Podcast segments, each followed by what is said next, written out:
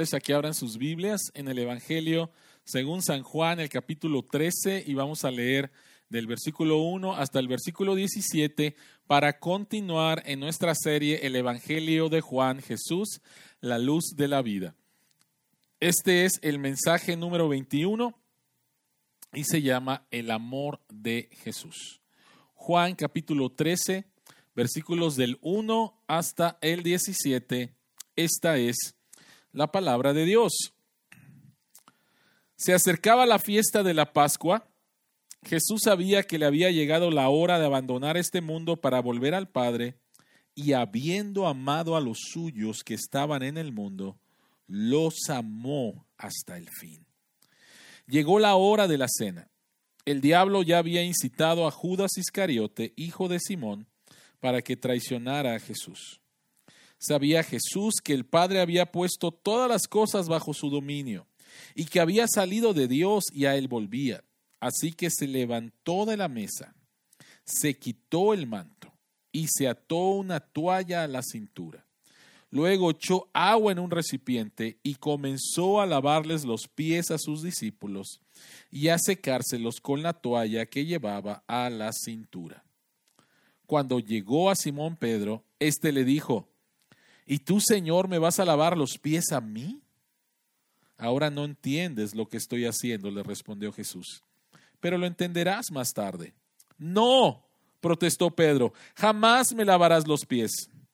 Si no te los lavo, no tendrás parte conmigo. Entonces, Señor, no solo los pies, sino también las manos y la cabeza. El que ya se ha bañado no necesita lavarse más que los pies, le contestó Jesús, pues ya que todo su cuerpo está limpio y ustedes ya están limpios, aunque no todos. Jesús sabía quién lo iba a traicionar y por eso dijo que no todos estaban limpios. Cuando terminó de lavarle los pies, se puso el manto y volvió a su lugar. Entonces les dijo, ¿entienden lo que he hecho con ustedes? Ustedes me llaman maestro y señor y dicen bien porque lo soy. Pues si yo, el señor y el maestro, les he lavado los pies, también ustedes deben lavarse los pies los unos a los otros. Les, he puesto el ejemplo para que hagan lo mismo que yo he hecho con ustedes. Ciertamente les aseguro que ningún siervo es más que su amo, y ningún mensajero es más que el que lo envió. ¿Entienden esto? dichosos serán si lo ponen en práctica. Oremos. Señor que estás en los cielos, abre nuestros ojos para ver las maravillas que hay en tu palabra y que tu Espíritu Santo nos guíe a la verdad del Evangelio, la aplique en nuestras vidas y seamos transformados por el Evangelio. En el nombre de Jesús. Amén. Amor, amor, que te pintas de cualquier color, tan profundo como el viento, tan lejano como el tiempo y tan cierto como el sol. ¿Recuerdan esa canción de José José? Bueno, posiblemente las nuevas generaciones no tanto, pero los que son de mi generación la, reconocen la canción. Amor, amor, si me escuchas, si me puedes ver, no me niegues tu guarida, llena un poco de mi vida, llena un poco de mi ser. ¿Cuántas canciones hay en el mundo acerca del amor? Hay millones y millones de canciones acerca del amor. ¿Recuerdan una de las canciones más famosas de los Beatles? Todo lo que necesitas es amor. All you need is love, ¿no? Entonces hay cientos de canciones que hablan acerca del amor, pero verdaderamente, ¿qué es el amor? ¿Qué es el amor? Es una pregunta muy, muy importante en este tiempo y lo seguirá siendo porque somos seres relacionales. Tú necesitas saber qué es el amor porque todos los días te relacionas con personas, con tus amigos, necesitas saber qué es el amor si estás casado y necesitas saber qué es el amor si tienes hijos. La pregunta que queremos contestar esta mañana tiene que ver precisamente con el amor. ¿Qué es el amor? Y noten por favor el versículo 1. Noten por favor el versículo 1 que dice que habiendo amado a los suyos que estaban en el mundo, los amó hasta el fin. Jesucristo los amó hasta el fin. Así que para contestar la pregunta, ¿qué es el amor? Veamos tres cosas en este pasaje. Número uno, tenemos que ver cuál es el fundamento del amor, porque se habla del amor, se dice que se hacen cosas por amor, pero no necesariamente es amor. Entonces necesitamos entender, número uno, cuál es el fundamento del amor, número dos, cuál es la esencia del amor, y después, número tres, las expresiones del amor. El fundamento, la esencia y las expresiones del amor. Y lo vamos a ver a través de lo que Jesucristo hace a sus discípulos y por extensión a cada uno de nosotros quienes formamos parte de su iglesia. Así que vayamos al punto número uno. Y es la base del amor o el fundamento del el amor. Este pasaje, que es conocido como Jesucristo lava los pies de sus discípulos, no se trata principalmente de eso. Sí, Jesucristo va a hacer esa acción, pero hay una razón por la cual por la cual lo hace. Así que no te vayas inmediatamente de que, ah, este pasaje se trata de que debemos de ayudarnos unos a otros, punto y se acabó. Sí tiene que ver con eso, pero ese no es el fundamento. ¿Cuál es el fundamento? Bueno, el versículo, el versículo 1 nos, nos, nos da una pista y dice que se acercaba la fiesta de la Pascua. Y recuerden, por favor, el contexto de los últimos capítulos. Estamos en el capítulo 13 de Juan, hasta el capítulo 20.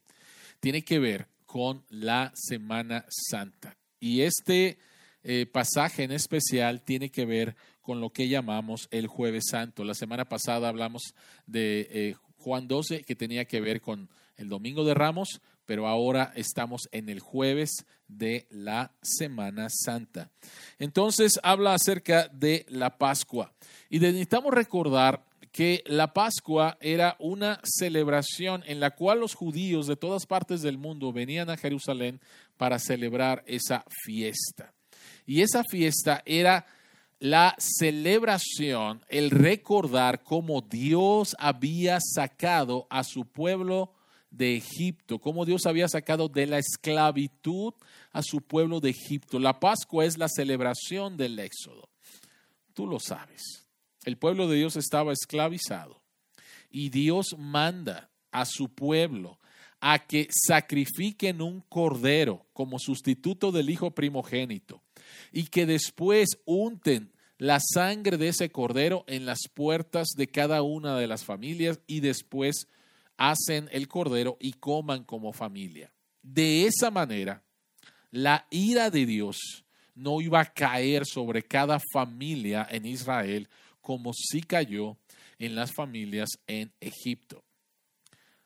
La Pascua era la celebración de la salvación de Dios.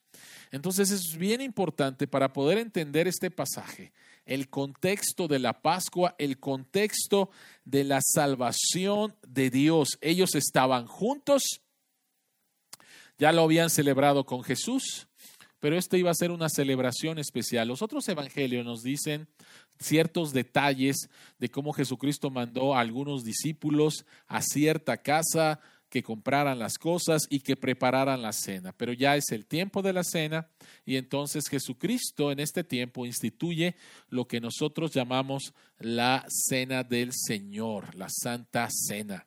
Y Jesucristo dice, este pan es mi cuerpo que por ustedes entrego, esta copa es el nuevo pacto en mi sangre, hagan esto cada vez que beban de ella en memoria de mí.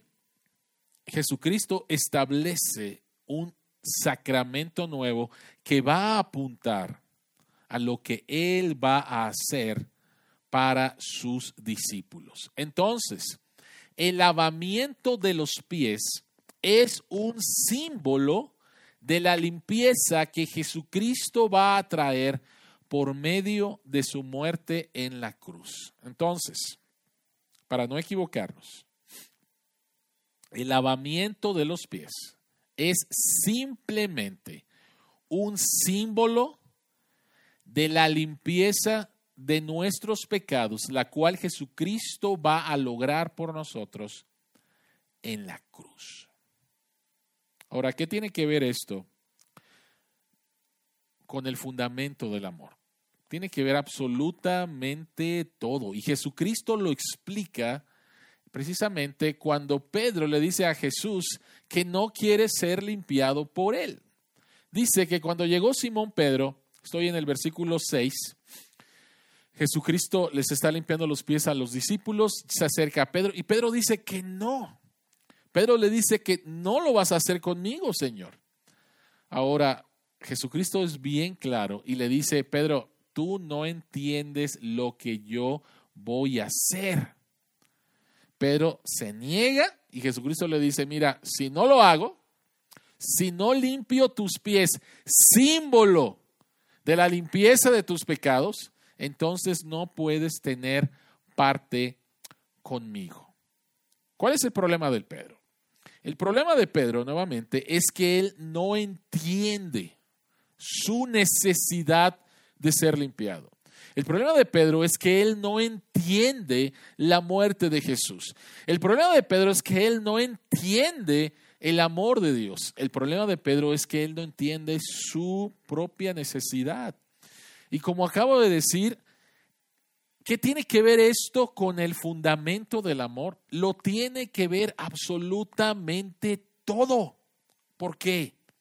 Porque mientras más entiendas la profundidad de tu pecado, más entenderás lo profundo del amor de Dios hacia ti. Mientras más entiendas la profundidad de tu pecado, más vas a entender el amor de Dios por ti. Ahora, lo contrario es cierto también. Y lo contrario es muy cierto muchas veces en nuestra vida. De tanto escuchar que Jesucristo murió por nuestros pecados,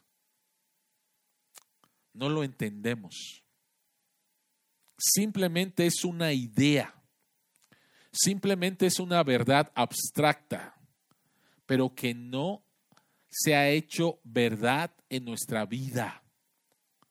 Mientras tú más entiendas la profundidad de tu pecado, tu estado de condenación, más vas a admirar lo que Jesucristo hizo por ti.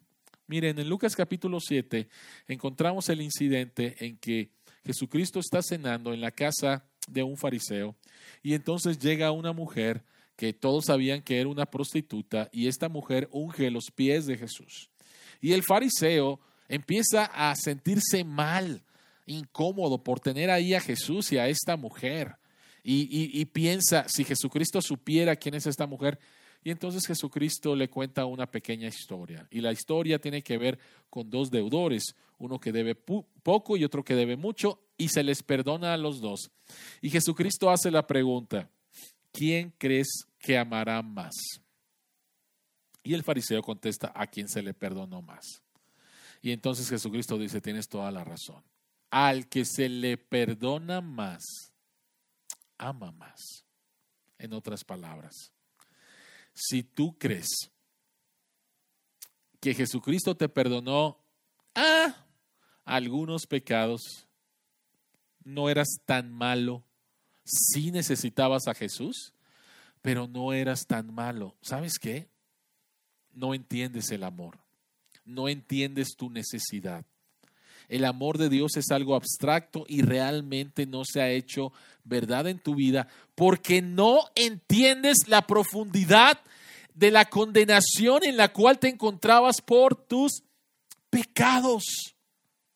Y mientras más comprendas eso, entonces más atractivo va a ser la cruz. Como dijo alguien, que mientras el pecado no sepa amargo, la cruz de Cristo no va a saber dulce. Entonces, este es el fundamento del amor. Y si tú no lo entiendes, entonces las consecuencias en tu vida es que tú no vas a saber amar porque no has experimentado el verdadero amor. La cruz, una verdad abstracta, una teoría, un entendimiento intelectual, pero no una verdad en tu vida. Y Juan, en una de sus epístolas, escribe lo siguiente. Primera de Juan capítulo 4, versículos 8 al 11. Dice, el que no ama, no conoce a Dios, porque Dios es amor. Así manifestó Dios su amor entre nosotros. Escucha, así manifestó Dios su amor entre nosotros, en que envió a su Hijo unigénito al mundo para que vivamos por medio de Él. Y después de una manera bien tajante, el versículo 10, en esto consiste el amor. No en que nosotros hayamos amado a Dios, sino en que Él nos amó y envió a su Hijo para que fuera ofrecido como sacrificio por el perdón de nuestros pecados. Queridos hermanos, ya que Dios nos ha amado así, también nosotros debemos amarnos los unos a los otros. Pero si te das cuenta, en esto consiste el amor. Y en la versión Reina Valera habla acerca en que Jesucristo fue ofrecido como propiciación por nuestros pecados. ¿Qué es la propiciación? Es el derramamiento de la ira de Dios sobre el pecado. Y dice el texto que la manera en la cual Dios nos mostró el amor es que su ira no fue derramada sobre nosotros que lo merecíamos, sobre nosotros que no lo seguíamos, sobre nosotros que estábamos alejados de Él, que éramos sus enemigos, sobre nosotros que justamente lo merecíamos.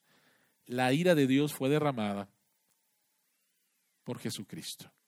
Y el texto dice, esto, en esto consiste el amor de Dios. Este es el fundamento del amor. La muerte de Jesús en la cruz por ti.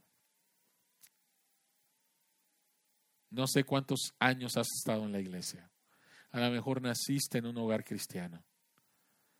Pero esto de la muerte de Cristo y del amor de Dios, a lo mejor todavía es una verdad abstracta, a lo mejor todavía es una teoría, a lo mejor todavía no te has dado cuenta de la profundidad de tu pecado. Pídele a Dios que te enseñe. Pídele a Dios que te muestre en qué condición estabas y pídele a Dios que te muestre esta grande verdad de su amor. El que Jesucristo fue a la cruz como tu sustituto. Este es el fundamento del amor. Pero ¿cuál es la esencia del amor? La esencia del amor la encontramos en los siguientes versículos y son básicamente dos cosas. En primer lugar, la esencia del amor tiene que ver con el sacrificio.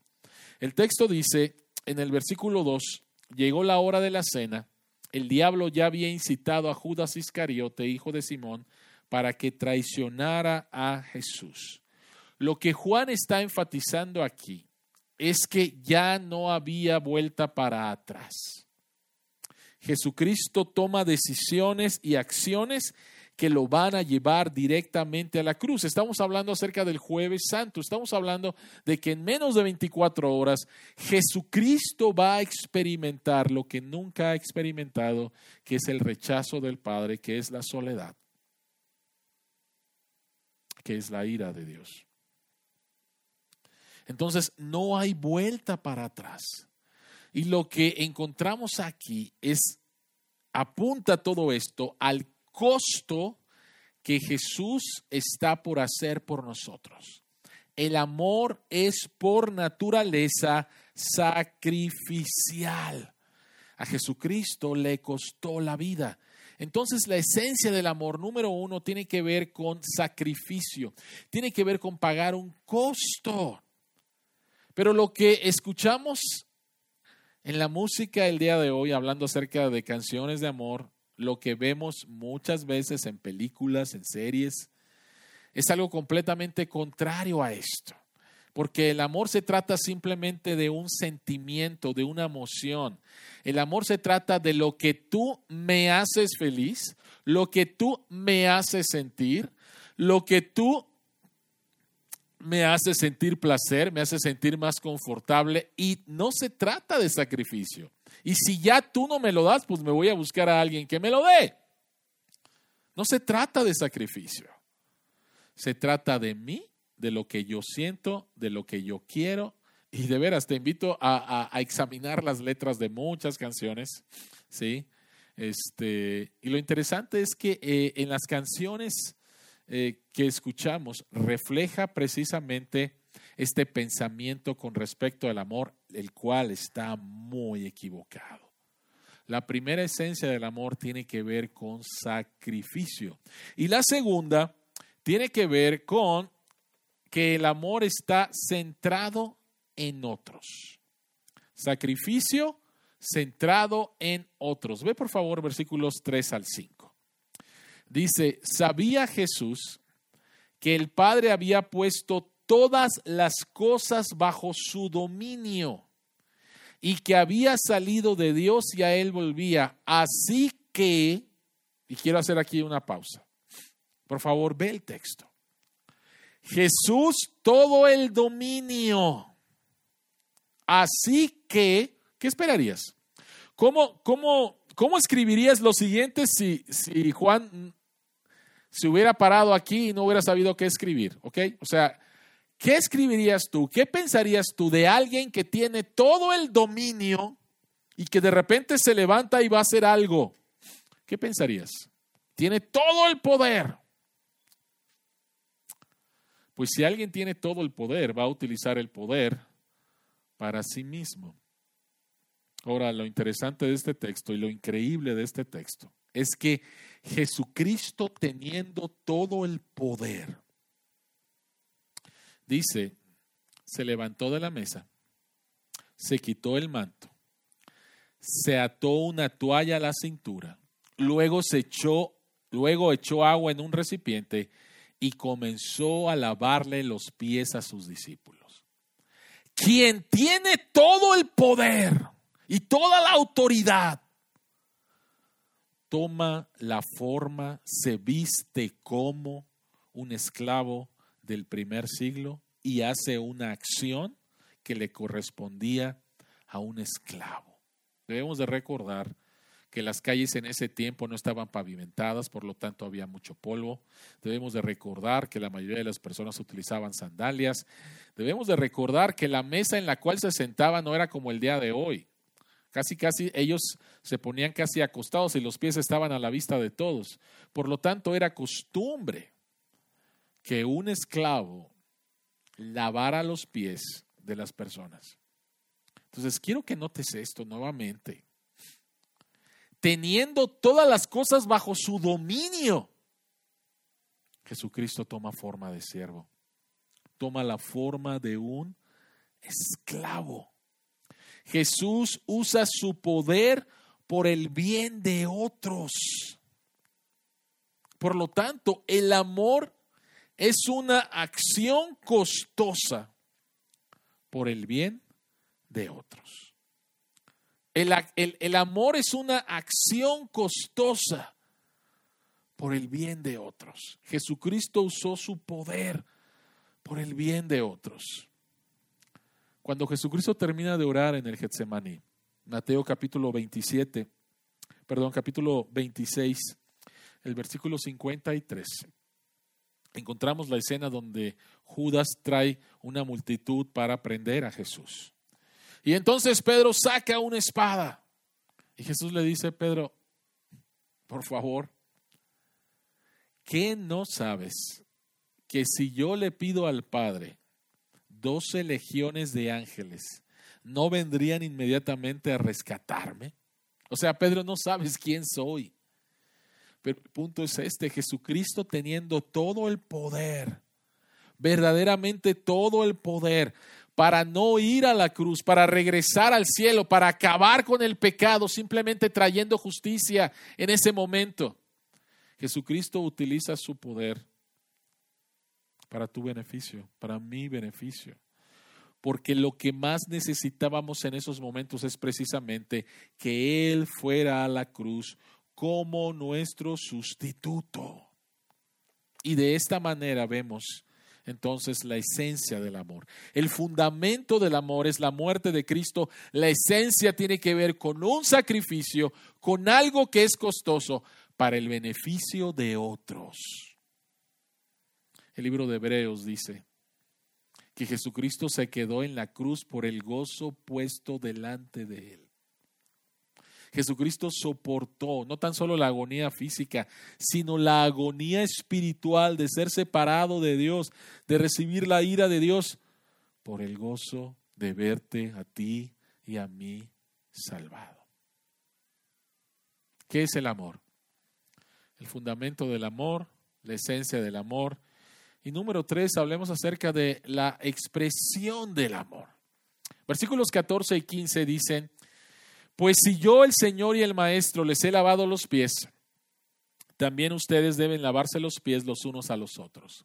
Les he, puesto el ejemplo para que hagan lo mismo que yo he hecho con ustedes. Entonces, aquí llegamos ya, después del el fundamento y la esencia, a una expresión del amor. Y Jesucristo habla acerca de un ejemplo. La palabra en, en el original tiene que ver con un patrón. En otras palabras, Jesús nos dice que nos da un patrón para seguir. ¿Cuál es este patrón? En primer lugar, tiene que ver con una humildad radical. Una humildad radical. En el pasaje eh, paralelo, hablando de el jueves santo, en el libro de Lucas, encontramos que mientras Jesucristo está haciendo todo esto, increíblemente, sus discípulos no entienden. Y hay una discusión entre ellos con respecto a quién va a ser el mayor. Ellos están pensando en sí mismos. Ellos están pensando qué es lo que va a pasar. Piensan que Jesucristo nuevamente va a echar fuera a los romanos, va a inaugurar el reino y ellos van a estar ahí. ¿Y quién va a ser la mano derecha de Jesús? ¿No? Y Jesucristo les dice en Lucas 22, versículos 26 al 27, no sea así entre ustedes. Eso de buscar ser el mayor y servirse de todos. Que no sea así, que no sea el estilo del mundo. Al contrario, el mayor debe de comportarse como el menor y el que manda como el que sirve. Porque ¿quién es más importante, el que está a la mesa o el que sirve? ¿No lo es el que está sentado a la mesa? Sin embargo, yo estoy entre ustedes como uno que sirve. Cuando hablamos acerca de humildad radical, tenemos que entender bien de qué se trata la humildad, porque muchas veces eh, la humildad tiene que, ver con, tiene que ver con cómo nos vemos a nosotros mismos. Y mucha gente piensa que humildad se trata de verte a ti menos. Y no es así. La humildad no es pensar menos de ti. La humildad bíblica es pensar menos en ti. Pensar en los otros mostrar la esencia del amor, sacrificio costoso por otros.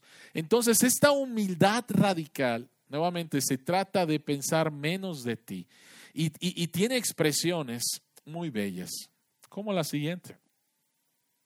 Cuando tú experimentas el amor de Jesús, entonces puedes manifestar una humildad radical al alegrarte por el ascenso que le dieron a tu compañero de trabajo, el mismo ascenso que tú estabas buscando.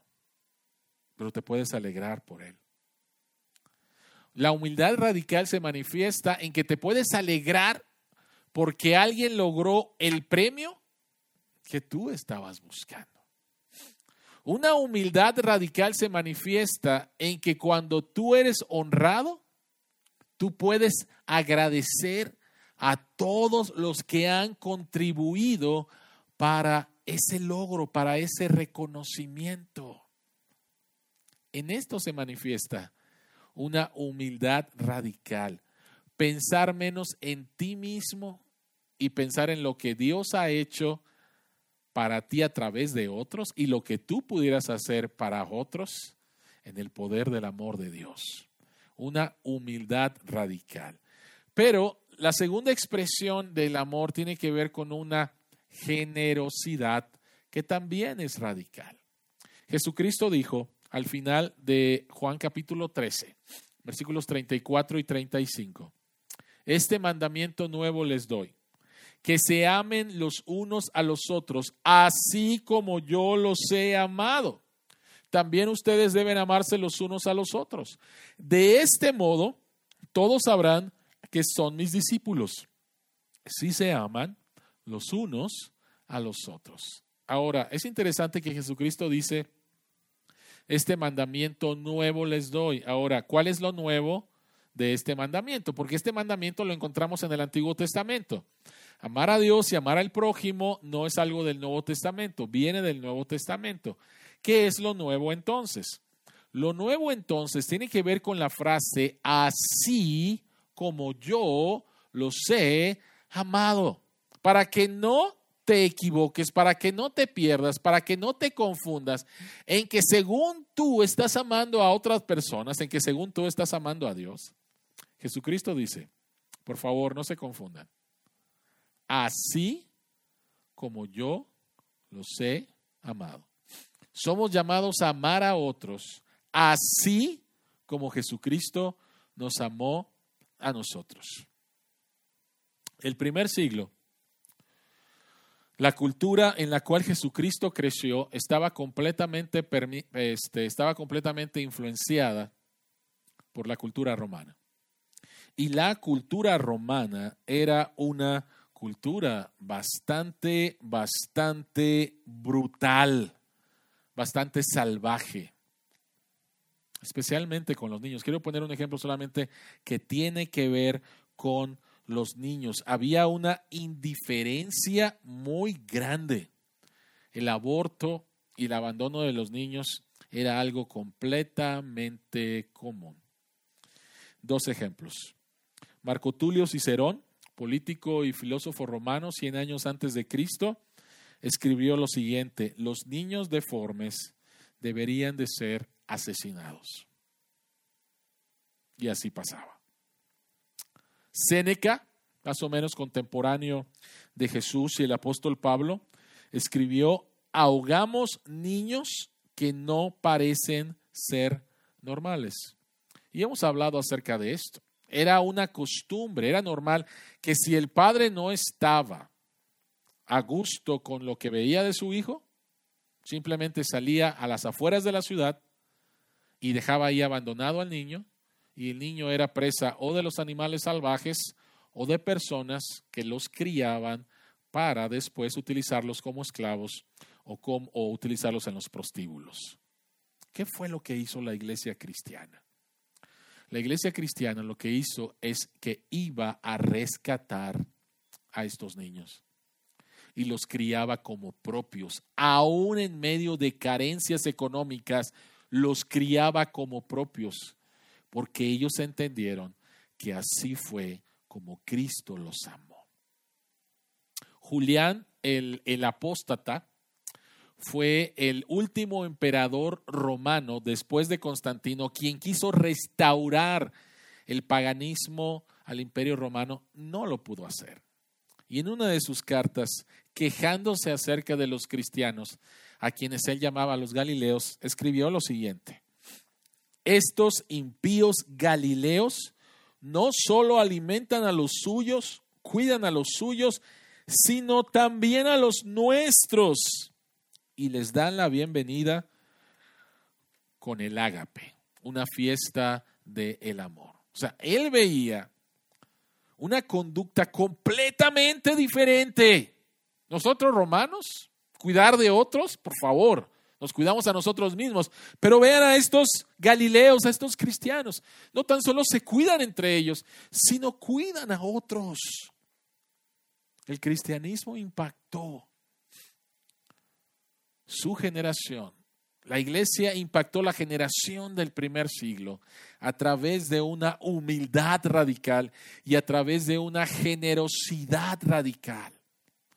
No hubo no hubo espada para convertir como en el Islam. No fue la fuerza para convertir. Fue el amor para convertir.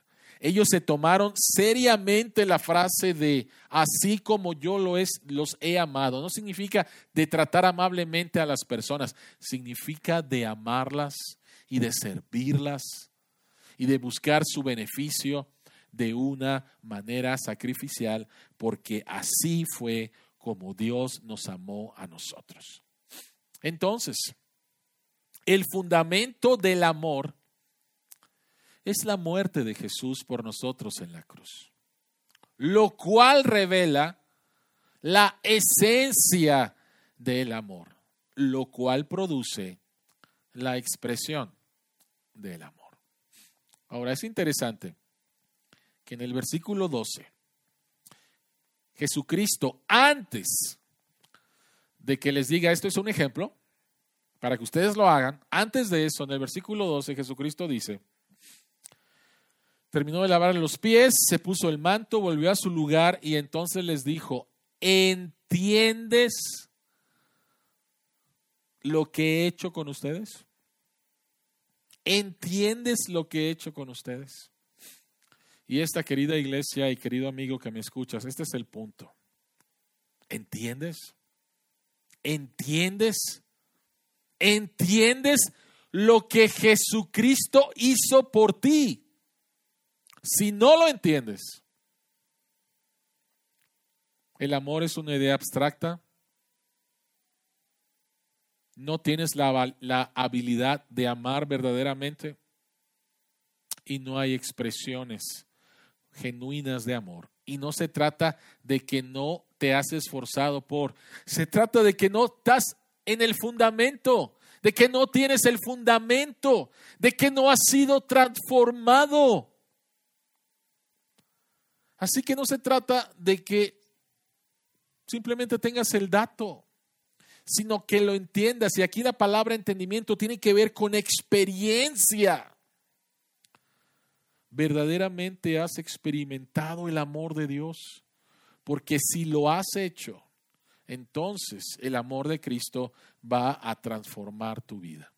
Jim Elliot fue un misionero norteamericano que junto con otros, eh, junto con su familia y otras cuatro familias más, fueron al Ecuador para compartir el Evangelio entre los que nunca lo habían escuchado eh, eh, en las selvas del Ecuador.